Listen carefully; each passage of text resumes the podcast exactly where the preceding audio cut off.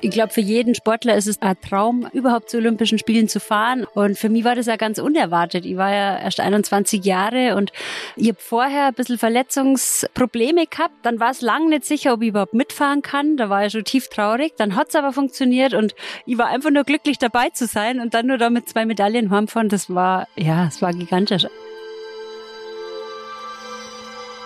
Ich weiß auch nicht, da war ja wie im Tunnel, das war wie im Flow. Ich habe das gar nicht mehr so richtig mitgekriegt. Ich habe einfach nur gedacht, jetzt Vollgas, einfach nur alles aus die Beine. Und ich glaube, solche Momente hat man auch nicht oft im Leben, wo du einfach den Kopf komplett ausschalten kannst und einfach nur, in dem Fall, rennst. Ist ja auch wieder gut für mich, weil bewiesen worden ist, dass das nichts mit Doping zu tun gehabt hat. Aber es hat natürlich im Nachhinein jetzt keiner mehr mitgekriegt. Ich meine, den positiven Dopingtest hat bei Olympischen Spielen natürlich jeder mitgekriegt. Die Aufklärung dazu dann nicht. Das ist halt so, damit muss ich einfach leben. Es sind die Menschen, die das Allgäu prägen. Von der Unternehmerin zum Elbler, vom Sozialarbeiter bis zur Künstlerin. Ich bin Erika Dürr und spüre jeden Monat besondere Geschichten von besonderen Menschen aus der Region auf. Ich wünsche euch viel Freude bei dieser ganz persönlichen Reise durch das Allgäu.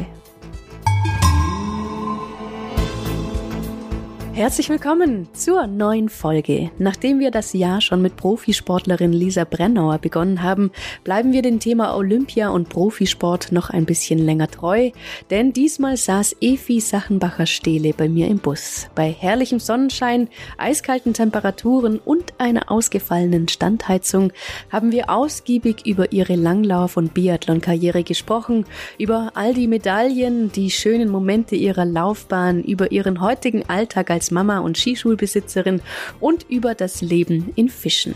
Aber wir sprechen auch über die pechschwarze Zeit, in der der Vorwurf des Dopings ihr Leben aus der Bahn warf.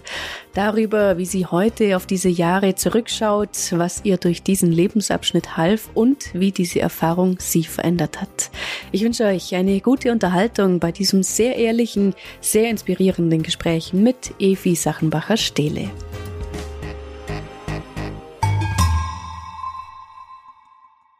Evi Sachenbacher-Stehle, herzlich willkommen im eiskalten Bus. Hallo, ich freue mich, bei dir zu sein und es ist echt schön gemütlich, hast du es da. Dankeschön, im Sommer wäre es noch ein bisschen gemütlicher. Wie war dein Tag bisher? Mein Tag war bisher unspektakulär. Ich war ganz früh morgens mit unserem Hund joggen.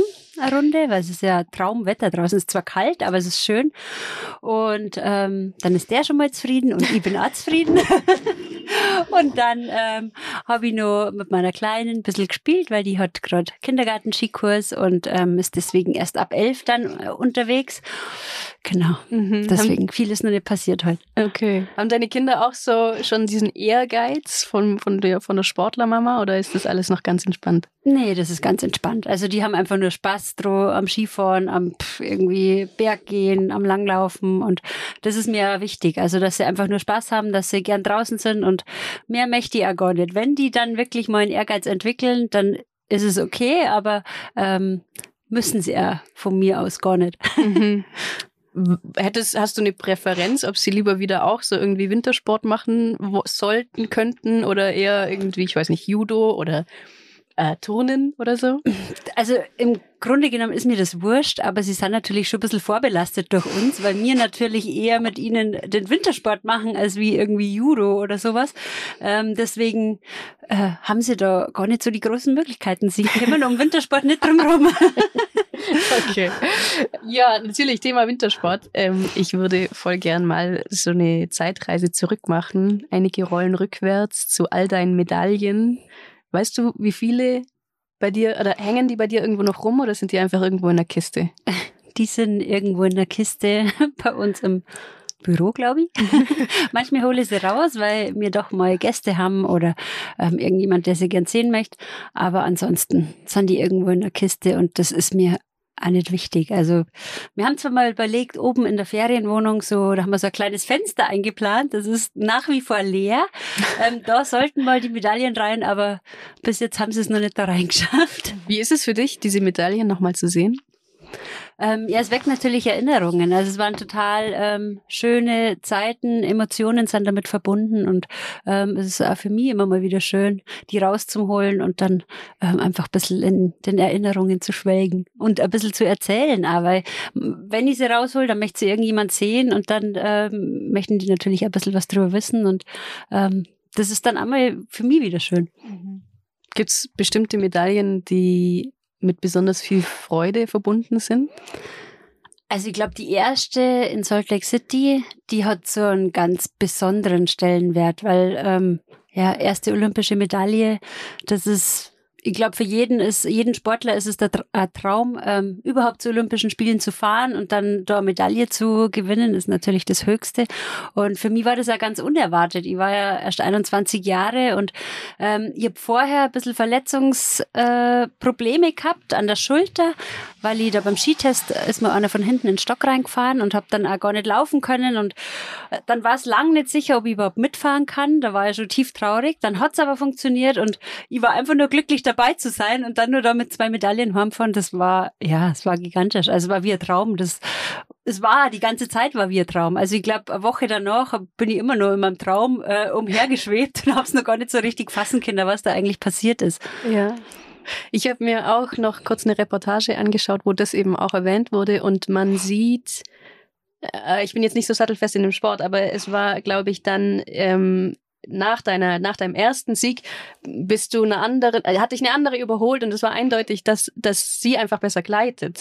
Oder? Also ich krieg's wahrscheinlich nicht ganz richtig zusammen, aber es war irgendwie so, oh mein Gott, wie kann es sein, dass du eigentlich offensichtlich stärkere Muskeln abrufen kannst, aber das Material am Ende dann noch irgendwie so eine Rolle spielt und du bist ja dann vollkommen abgegangen. Ja, das war der Zielsprint. Da ist in den Zielsprintreis eine Abfahrt kommen und die ist hinter mir kommen und wenn du von hinten kommst, dann kannst du natürlich den Windschatten nutzen und kannst dann aus dem Windschatten raus und hast dann mehr Geschwindigkeit, was natürlich für den Hinteren von Vorteil ist. Aber ich habe mir gedacht, das darf jetzt nicht was sein. Also so nah kommst du nimmer an so eine Goldmedaille hier und ich weiß auch nicht, da war ja wie im Tunnel, das war wie im Flow, ich habe das gar nicht mehr so richtig mitgekriegt, ich habe einfach nur gedacht, jetzt Vollgas, einfach nur alles aus die Beine und ich glaube, solche Momente hat man auch nicht oft im Leben, wo du einfach den Kopf komplett ausschalten kannst und einfach nur in dem Fall rennst und alles da reinsteckst. Aber konntest du im Nachhinein das irgendwie nochmal provozieren, nochmal bei einem anderen Wettkampf dann nochmal so produzieren? Nee, gar nicht. Also so ein Gefühl habe ich nie mehr in einem Wettkampf gehabt. Das war da einmalig. Die Situation gab es nur öfter, dass halt jemand aus dem Windschatten raus und anderen überholt hat und man dann versucht hat, den wieder einzuholen. Das hat aber nie geklappt. Und das war halt irgendwie so, ja, dieser olympische Moment. Und das, keine Ahnung, das hat halt da einfach so sein sollen. Gell? Das war, ja. Wie war es dann, nach so einem Erlebnis heimzukommen? Das war, ja, es ist unbeschreiblich, weil vorher hat den Skilanglauf niemand interessiert. Also keiner hat es im Fernsehen angeschaut, keiner hat uns gekannt als Langläufer und dann sind wir heimgekommen und es war so eine Medienpräsenz und so eine Öffentlichkeit, also man ist so in der Öffentlichkeit gestanden, das wo ich überhaupt nicht gewohnt war. Deswegen, das war so eine komplett andere Welt für mich dann, wo ich abgekommen bin. Drüben hat man es noch nicht so gemerkt, weil da war man ja in Amerika, man hat da seine Wettkämpfe gemacht, hat aber nicht mitgekriegt, was in Deutschland in der Zeit alles so abgeht. Und dann kommt man an und da stehen 100.000 Kameras und jeder möchte was von einem wissen. Also man ist so ein bisschen überrumpelt worden in dem Moment, aber hat es natürlich auch genossen. Also weil für sowas trainiert man natürlich auch. Also jetzt nicht für diesen Medienrummel, aber einfach für diese Momente. Und wie kam es dann dazu, dass du quasi zum Biathlon gewechselt bist? Das war eher Zufall. Also ich habe nach der Weltmeisterschaft 2011 habe ich mir so eine kleine Auszeit genommen, habe im Frühjahr dann aufgehört zu trainieren, habe den ganzen Sommer gar nichts gemacht, also wirklich überhaupt gar nichts, bis in Herbst 3, weil ich einfach gemerkt habe, ich bin ja schon ziemlich früh im Leistungssport gewesen und ziemlich früh erfolgreich und da habe ich gemerkt, mein Körper braucht einfach mal eine Pause, mental wie physisch. Und die Zeit habe ich mir da genommen, habe ich auch vom Deutschen Skiverband gekriegt, die Zeit. Und ich habe auch gesagt, ich weiß noch nicht, ob ich wieder zurückkomme. weil ich da an einem Punkt war, da war die Motivation nicht mehr so da und ich habe einfach gemerkt, mein Körper muss raus. Und dann habe ich aber im Herbst gemerkt, nee, da brennt nur so ein Feuer, ich möchte nur weitermachen und bin aber dann erst im Herbst ins Training eingestiegen, war dann natürlich auch nicht in Wettkampfform und da ging es dann erstmal darum, dass ich einfach nur trainiere und wir sind normalerweise immer mit den Biathleten zusammen nach Finnland 3 Wochen geflogen, so vor Saison. In dem Jahr war aber der erste Langlauf-Weltcup schon viel früher und die Langläufer sind deswegen woanders hingefahren. Und hat mein Trainer aber gesagt, du, fahr doch mit die Biathleten mit wieder nach Finnland, da kennst du die aus, da kannst du dein Training machen, hast Schnee. Das ist immer im November, wo bei uns ja Rollern geht nicht mehr gescheit, weil es doch oft schon friert, Schnee ist noch nicht da. Ja, dann bin ich mit den Biathleten mitgefahren und dann haben die Trainer 3 Wochen Zeit gehabt, mich zu überreden. Und ich bin dann mal mit an den Skistand und das hat dann gleich super funktioniert. Also ich habe super getroffen und dann, habe ich das ein paar Mal probiert auf dem Lehrgang und die Trainer haben natürlich auch, so ein bisschen nicht auf mich eingeredet, aber haben halt, ja, gedacht, vielleicht macht's es ja. Und am Ende vom Lehrgang war ich so weit, dass ich mir gedacht habe, warum eigentlich nicht? Ich meine, ich konnte nichts verlieren.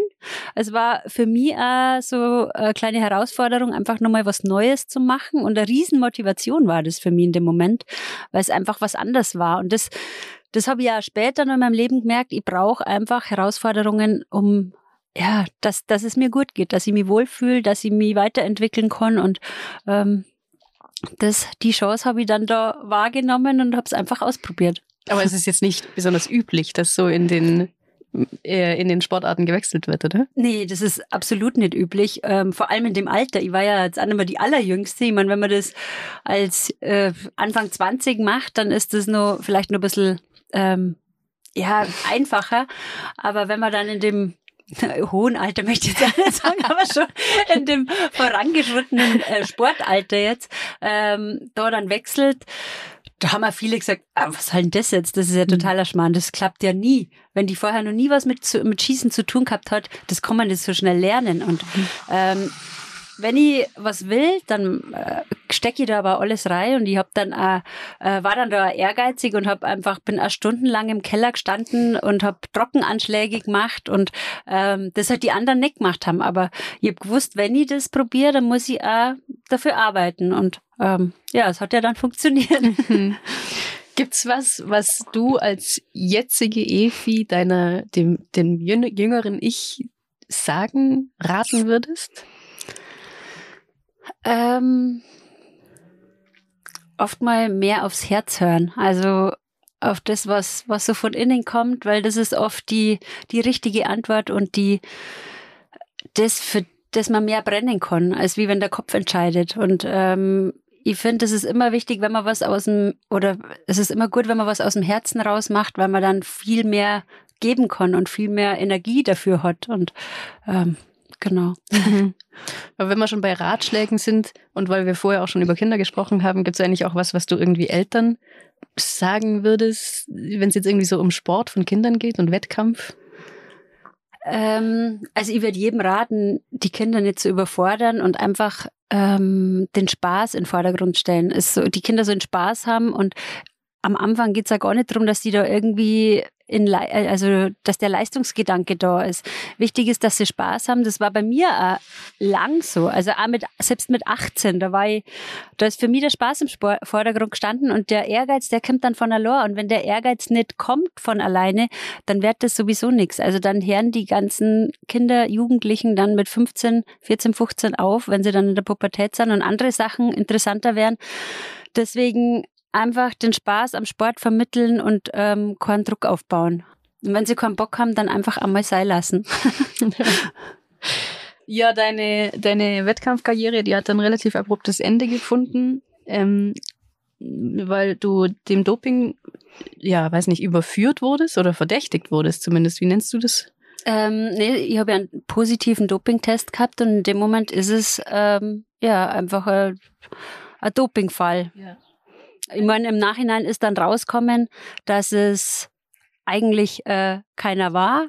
Sie nur irgendwie jemanden gebraucht haben, der eben positiv ist, damit die ganzen russischen Athleten irgendwie gedeckt werden können, weil die, also ich weiß ja nicht, was da alles abgelaufen ist, aber das ist nicht alles sauber abgelaufen da in Sotschi und ja, sie haben halt sozusagen ein Bauernopfer gebraucht und bei mir war irgend so ein Wert minimal über dem Reporting-Level und das haben sie, das normalerweise zu keinem positiven Test führt, aber das haben sie halt dann genommen, um eben einen positiven Fall zu haben, um die russischen Athleten irgendwie dann so durchrutschen zu lassen.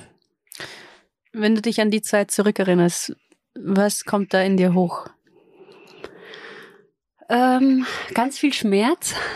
Also es war echt einfach eine krasse Zeit.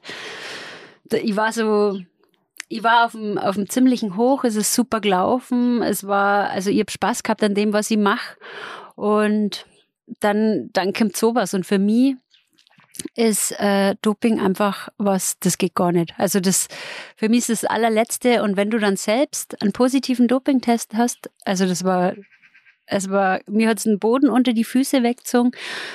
Ich wollte am liebsten auswandern, ich wollte gar nicht mehr rausgehen, ich wollte keinem Menschen mehr irgendwie gegenübertreten, weil ich mir gedacht habe, was denken jetzt die alle? Ich habe nur gedacht, was würde ich in dem Moment jetzt denken? Und ich hätte, wenn das jemand anderem passiert wäre, dann ich hätte den aufs Letzte verurteilt. Und an das habe ich halt dann gedacht und habe mir gedacht, krass, jetzt bist du in so einer Situation, hast eigentlich gar nichts gemacht. Und aber das Leben ist halt nicht immer nur, dass man auf den Wolken schwebt, sondern es gibt dann einmal Rückschläge und manches muss dann halt auch so sein. Und ich frage mich dann oft, also ich bin eher immer so ein positiver Mensch und denke mir immer, für irgendwas muss es gut sein. Auch wenn es jetzt echt, Entschuldigung, beschissen ist, aber für irgendwas muss es gut sein. Und wer weiß, ich habe ja dann aufgehört, ich hätte wahrscheinlich nur ein Jahr weitergemacht und wir haben dann unsere zwei Mädels gekriegt und ich habe mir gedacht, vielleicht hätte ich sonst einfach meine zwei Mädels nicht gekriegt und dann denke ich mir wieder, für das habe ich das wirklich alles gern durchgemacht und dann ist es auch wieder okay. Wie waren dann, also wenn du schon selber sagst, dass du andere verurteilen würdest, wie waren die Reaktionen aus deinem Umfeld? Also die ich mitgekriegt habe, waren durchweg positiv. Also das hat mir dann auch geholfen. Ich bin ja erstmal gar nicht mehr raus. Wir sind ja erstmal zu meinem Schwager in Innsbruck, haben da 2 Monate gewohnt. Ich habe dann nur mal von unseren Nachbarn mitgekriegt, dass die gesagt haben, steht schon wieder ein Kamerateam bei uns im Garten und anderen Nachbarn haben sie 500 Euro geboten, dass sie bei ihm auf dem Balkon können, um da irgendein tolles Foto zu machen und das war schon krass und ich wollte dann auch gar nicht mehr heim, ich wollte gar nicht mehr raus, ich wollte mit niemandem reden, weil du möchtest die irgendwie rechtfertigen, kriegst aber zum einen nicht die Plattform und ich habe mir dann gedacht, wenn mir jetzt wenn jemand anders das wäre und mir dann sagen da irgendwie was erklären hat, das hätte man ja irgendwie auch nicht glauben, gell? Da ist ja immer irgendwie so Misstrauen dabei und ich habe dann einfach versucht, das zu akzeptieren, die Situation, wie sie ist, weil wenn du in der Schublade drin bist, dann bist du da drin und dann kommst du da auch nicht mehr so leicht raus. Ich meine, ich habe dann jetzt im Nachhinein Glück gehabt, dass alles aufgeklärt werden hat Kinder. Das war bei anderen ja nicht der Fall und das ist ja auch wieder gut für mich, weil bewiesen worden ist, dass das nichts mit Doping zu tun gehabt hat. Aber es hat natürlich im Nachhinein jetzt keiner mehr mitgekriegt. Ich meine, den positiven Dopingtest hat bei Olympischen Spielen natürlich jeder mitgekriegt, die Aufklärung dazu dann nicht. Aber das ist halt so, damit muss ich einfach leben. Und was in der ganzen Zeit echt krass war, also da ist ja dann auch die Staatsanwaltschaft mit eingeschalten worden und alles, weil die gedacht haben, die decken da jetzt den Dopingring auf. Und das war schon echt hart. Ich bin dann heimgeflogen von den Olympischen Spielen und bin dann ich weiß nicht mehr, wo es war, irgendwo zwischengelandet, mitten in der Nacht und habe dann gemerkt, wir haben ja immer angeben müssen, also genau jeden Tag, wo wir uns in jeder Stunde aufhalten. Und ich bin dann da mitten in der Nacht an irgendeinem Flughafen angekommen und denke mir, Mist, ich habe vergessen, das des Adams hat das geheißen, da ins System einzutragen, dass ich jetzt heimfliege. Habe meinen Mann angerufen und habe ihm gesagt, du, ich habe das vergessen, kannst du das bitte eintragen? Er so, ja, nee, geht jetzt nicht. Ich so, klar geht das, du musst das jetzt eintragen. Ja, nee, wir haben gerade Besuch. Und ich so, ja, egal, du kannst es trotzdem schnell. Ja, nee, die Staatsanwaltschaft ist gerade da und räumt unser ganzes Haus aus. Und ich so, bitte? Also ich habe echt gedacht, ich bin im falschen Film. Ich habe mir dann nur gedacht, also wie es halt so irgendwie aus dem Fernsehen kennst, die stellen das ganze Haus auf den Kopf. Und ja, es war alles wie ein Film. Also ich habe mich gar nicht mehr, das hat sich alles gar nicht mehr real angefühlt für mich. Das war einfach nur, ja, ich habe gedacht, was geht da eigentlich gerade ab?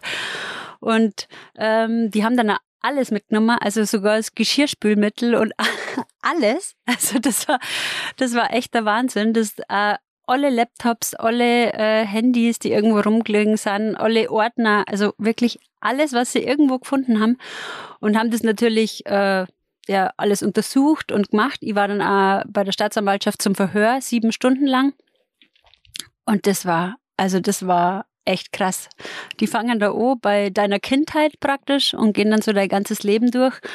Und also ich glaube, wenn du wirklich was gemacht hast, du kommst da nicht raus, ohne dass du irgendwas sagst, weil die Fragen, ich bin dann irgendwann nur noch da gehockt und habe geheult und habe gesagt, was soll ich euch denn erzählen? Also das war echt, ja, also es war brutal.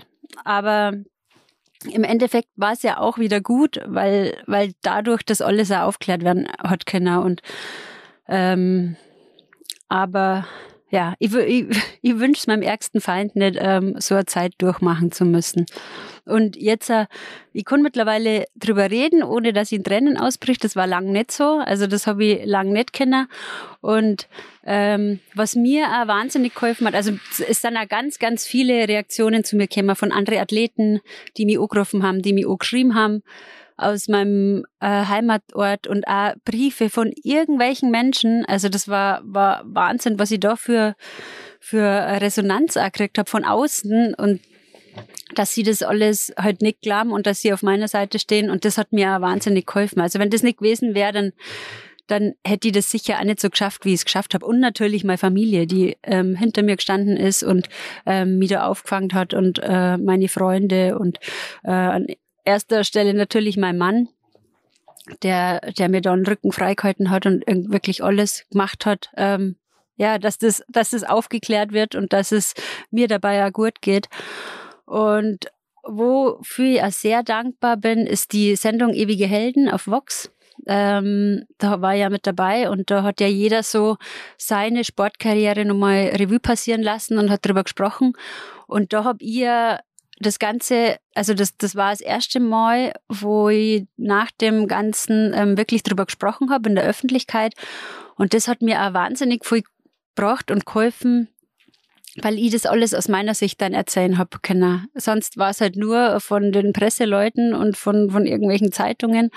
Und da habe ich alles genau erzählen können, wie es war. Und das hat mir wahnsinnig viel gebracht. Und ab da ist es auch wirklich, habe ich für mich also ein bisschen einen Haken drum machen können und einfach wieder nach vorne schauen und in die Zukunft schauen. Hast du was aus der Zeit gelernt? Also ich bin misstrauischer geworden, muss ich ehrlich sagen. Also ich war immer so ein ganz gutgläubiger Mensch. Also ich bin immer noch, aber nicht mehr in der Form, wie es früher war. Und hinterfrag vieles viel mehr, was ich früher jetzt nicht so gemacht habe. Vielleicht ist auch die Unbeschwertheit, wobei Unbeschwertheit ist schon noch da. Also es ist, ja, das kann man schwer sagen, aber ja, weiß nicht. Hat sich deine Sicht auf jetzt andere Dopingfälle oder Verdachtsfälle verändert? Auf die Verdachtsfälle ja. Also auf die richtigen Doping, das lässt sich ja doch, kann man ja doch unterscheiden, ne? Aber auf die Verdachtsfälle ja, auf jeden Fall. Ist es dir heute immer noch wichtig, was andere über dich denken?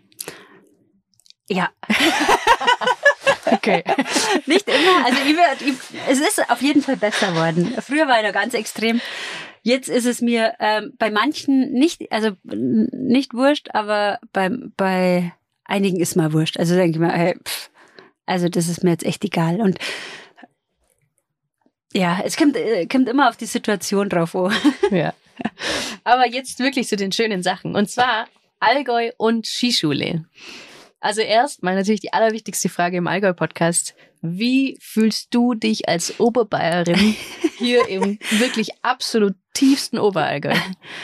Ich muss ehrlich sagen, ich fühle mich pudelwohl. Also ich habe mich richtig gut eingelebt. Wir haben ein tolles Haus. Die Familie von meinem Mann ist ja da. Also ich bin da auch super aufgenommen worden. Die haben es mir auch leicht gemacht, wirklich ins Allgäu zum Kämmer. Ich habe ganz tolle Freunde kennengelernt da im Allgäu. Und ja, habe zwar tolle Mädels und die Gegend ist ja ähnlich wie bei uns in Oberbayern. Deswegen, da habe ich mich ja gar nicht umgewöhnen müssen. Und von dem her, ja, ich fühle mich sehr wohl und es passt da alles richtig gut. Mhm. Das heißt aber, du machst so deinen alten Sport schon weiterhin auch noch hier? Ja, auf jeden Fall. Also ich werde meinen Sport immer machen und werde auch immer sportlich unterwegs sein. Es war die letzten Monate habe ich viel zu viel gearbeitet und habe viel zu wenig Zeit gehabt für Sport und das habe ich jetzt wieder geändert und jetzt, ja, weil das ist mir einfach wichtig, dass ich auch nur Zeit habe, irgendwie aktiv zu sein und mich zu bewegen und der Langlauf wird da immer Teil meines Lebens bleiben, also das lasse ich mir ja nicht nehmen. Dafür macht es mir einfach zu viel Spaß.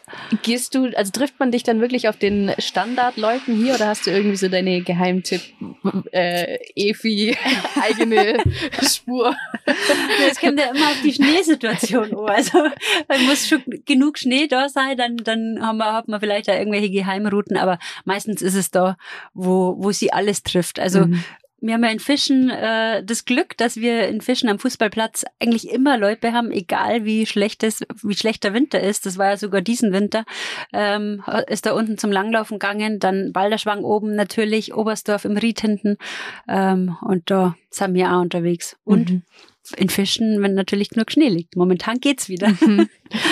Ja, wenn wir schon beim Langlaufen sind, du bist ja auch Trainerin, gibt's eigentlich so den geheimen, wertvollen Tipp, den die meisten nicht beachten und aber wenn sie ihn beachten würden, dass es dann irgendwie viel besser gehen würde?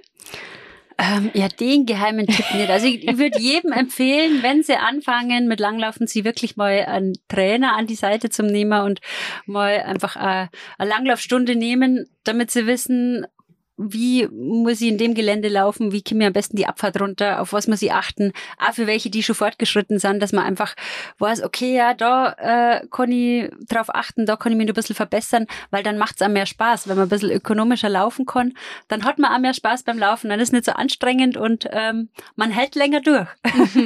Aber jetzt, ich frage nochmal nach, gibt's so einen Tipp? Gibt's irgendwas, was die meisten falsch machen? Es kommt halt immer aufs Leistungsniveau, gell? Also Anfänger sind halt oft verkrampft, die stehen nicht locker auf dem Ski, man muss halt so ein bisschen einfach locker auf dem Ski stehen und weil sobald man verkrampft und die Muskeln anspannt, dann liegt man schon auf dem Hintern.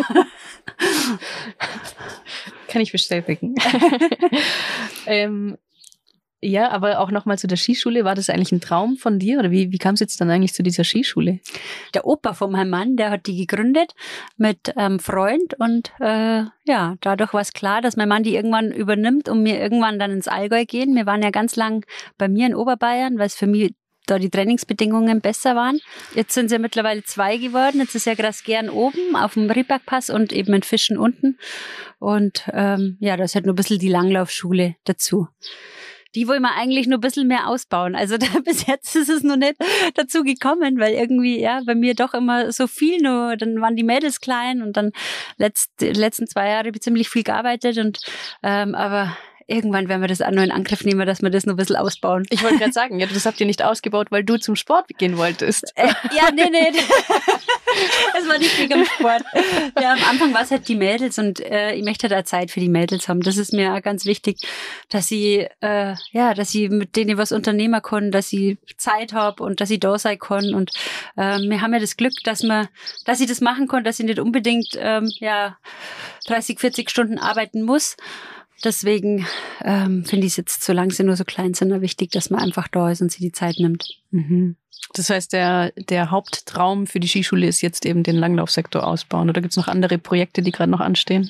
Nee, das ist, also das andere läuft ja, das Alpine läuft ja super und das Langlaufthema und auch in Verbindung mit Schießen, also mit Biathlon, wir haben ja also Biathlonanlagen, das möchten wir noch ein bisschen ausbauen. Das haben wir noch nicht so richtig gestartet. Wir machen zwar immer mal wieder da und da so ein Event, aber da kann man noch viel mehr machen und das haben wir auf jeden Fall vor. Das kommt. Mhm. Ja, noch eine andere Sache wegen den Profisportlern. Seid ihr jetzt irgendwie vernetzt unter den Profisportlern aus dem Allgäu oder ist da einfach doch eher jeder so für sich? Also es ist ganz unterschiedlich. Zu manchen hat man engen Kontakt, zu manchen hat man so lose Kontakt, zu manchen hat man gar keinen Kontakt. Also das ist wie im normalen Leben eigentlich auch. Mit die einer kommst du halt besser klar, mit die anderen nicht. Und da trifft man sie auch noch und man sieht sie eh bei diversen Veranstaltungen immer mal. Aber dass man jetzt ständig in Kontakt ist, das gibt es selten, weil jeder hat so sein eigenes Leben mittlerweile und seinen eigenen Alltag, da ist es dann immer schwierig. Da muss man schon mal schauen, dass man es irgendwo mal schafft, dass man sie wieder trifft. Ja. Mhm. Aber jetzt so, also ich denke jetzt gerade an Johannes Rützek, weil der eben auch schon mal hier im Bus war, ist man jetzt mit den Aktiven, also hast du da irgendwie einen Kontakt oder einen Punkt, wo man zusammenkommt oder weiß, kennt man sich halt irgendwie und erkennt sich, wenn man sich irgendwo auf der Straße sieht. Ja, genau, man kennt sie halt. Also mit Johannes habe ich jetzt nie so den engen Kontakt gehabt. Zum Beispiel mit der Zeller Katrin oder mit der Fessel Nicole, die Langläufer heute, mit denen wir treffen uns auch immer mal wieder mit die Kids und gehen irgendwie zusammen einen Spielplatz oder gehen mal zusammen langlaufen oder machen mal eine Bergtour und sowas macht man dann schon. Aber halt, ja, mit denen man auch vorher viel Kontakt gehabt hat. Mhm. Wenn du da jetzt mit solchen anderen Profis unterwegs bist, ist man da entspannt oder kommt da irgendwie doch wieder so der kleine Wettkämpfer in einem raus? Gar nicht. Also der Wettkämpfer, der ist Vergangenheit definitiv. Da ist man total entspannt und genießt es einfach nur. Und ich glaube, an niemand von uns ist so, dass er jetzt nur so diesen Wettkampfgedanken hat und diesen Leistungsgedanken. Also das ist Vergangenheit, das war mal und das brauche ich ja jetzt nicht mehr. Also ich mache gern Sport, aber ich muss mich jetzt nicht mehr auskotzen. Das habe ich oft genug gemacht, das brauche ich jetzt nicht mehr. Okay. Noch eine vorletzte Frage, einfach weil sie auch auf dem Zettel steht, was ich mich auch gefragt habe. Du bist ja relativ viel auch im Fernsehen immer wieder bei irgendwelchen Sendungen, die ja wahrscheinlich eher nicht hier im Allgäu aufgenommen werden. Wie ist das eigentlich bei dir, wenn du dann, also nimmst du diesen Switch in diese Drehstandorte, in die Städte, nimmst du den gerne an oder ist das eher so, ich gehe da kurz hin und dann bin ich aber auch froh, wenn ich wieder im Allgäu bin? Nee, ich mache das ehrlich gesagt total gern. Also sonst darf ich es auch nicht machen. Ich finde es, ich bin ja mein ganzes Leben lang gereist, war früh unterwegs. Ich genieße es jetzt daheim zu sein, aber so zwischendurch mal raus, mal was anderes sehen, mal andere Leute kennenlernen, mal wieder andere Gespräche führen, das brauche ich. Also das nur jetzt da daheim hocken und nicht mehr rauskommen, das war jetzt nichts für mich. Deswegen, das ist super für mich. Also ich genieße es, dass ich ab und zu immer mal so ein Fernsehprojekt da habe und einfach rauskomme und einmal irgendwas anderes sehe. Mhm. Okay, so Evi, jetzt kommt die letzte Frage und ich bin total gespannt, wie du reagierst. Da bin ich jetzt sehr gespannt. Und zwar, wenn du dir jetzt das Allgäu mal als Mensch vorstellst, wie wäre diese Person? Okay. Das ist wirklich eine Frage. Also vielleicht hilft es, wenn du es in Adjektiven beschreibst. Oder ich weiß nicht, oder vielleicht kommt dir auch einfach ein Bild in den Kopf. Also das Erste, was mir sofort eingefallen ist, dass es eine schöne Person sein muss. Also eine wirklich wunderschöne Person, attraktiv, vielleicht manchmal ein bisschen hart, also nicht nur so freundlich. Aber auf jeden Fall optisch schön.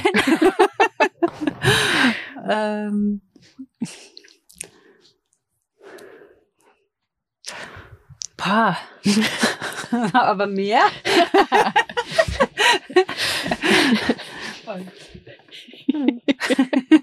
Okay, Ich entlasse dich mit dieser Frage. Ich bin mir sicher, wenn du jetzt heute Abend irgendwie auf dem Sofa sitzt, dann kommen dir wahrscheinlich noch 7 andere Adjektive ein, aber das ist auf jeden Fall schon mal interessant gewesen. Evi, vielen Dank für das Gespräch. Danke dir. Wenn ihr jetzt Lust bekommen habt, einmal einen Langlauf- oder Biathlonkurs bei Evi zu besuchen, bei ihr in der Ferienwohnung eine Auszeit zu genießen oder einfach noch mehr Bilder von ihr anschauen möchtet, dann findet ihr alle Infos unter evi-sachenbacher.de oder auf Instagram. Passend zum Thema empfehle ich euch an der Stelle noch die Folge mit Radrennfahrerin Lisa Brennauer vom Januar diesen Jahres und die Folge mit Johannes Rützek, tatsächlich Folge Nummer 1 dieses Podcasts. Vielen Dank fürs Zuhören. Und bis zum nächsten Mal.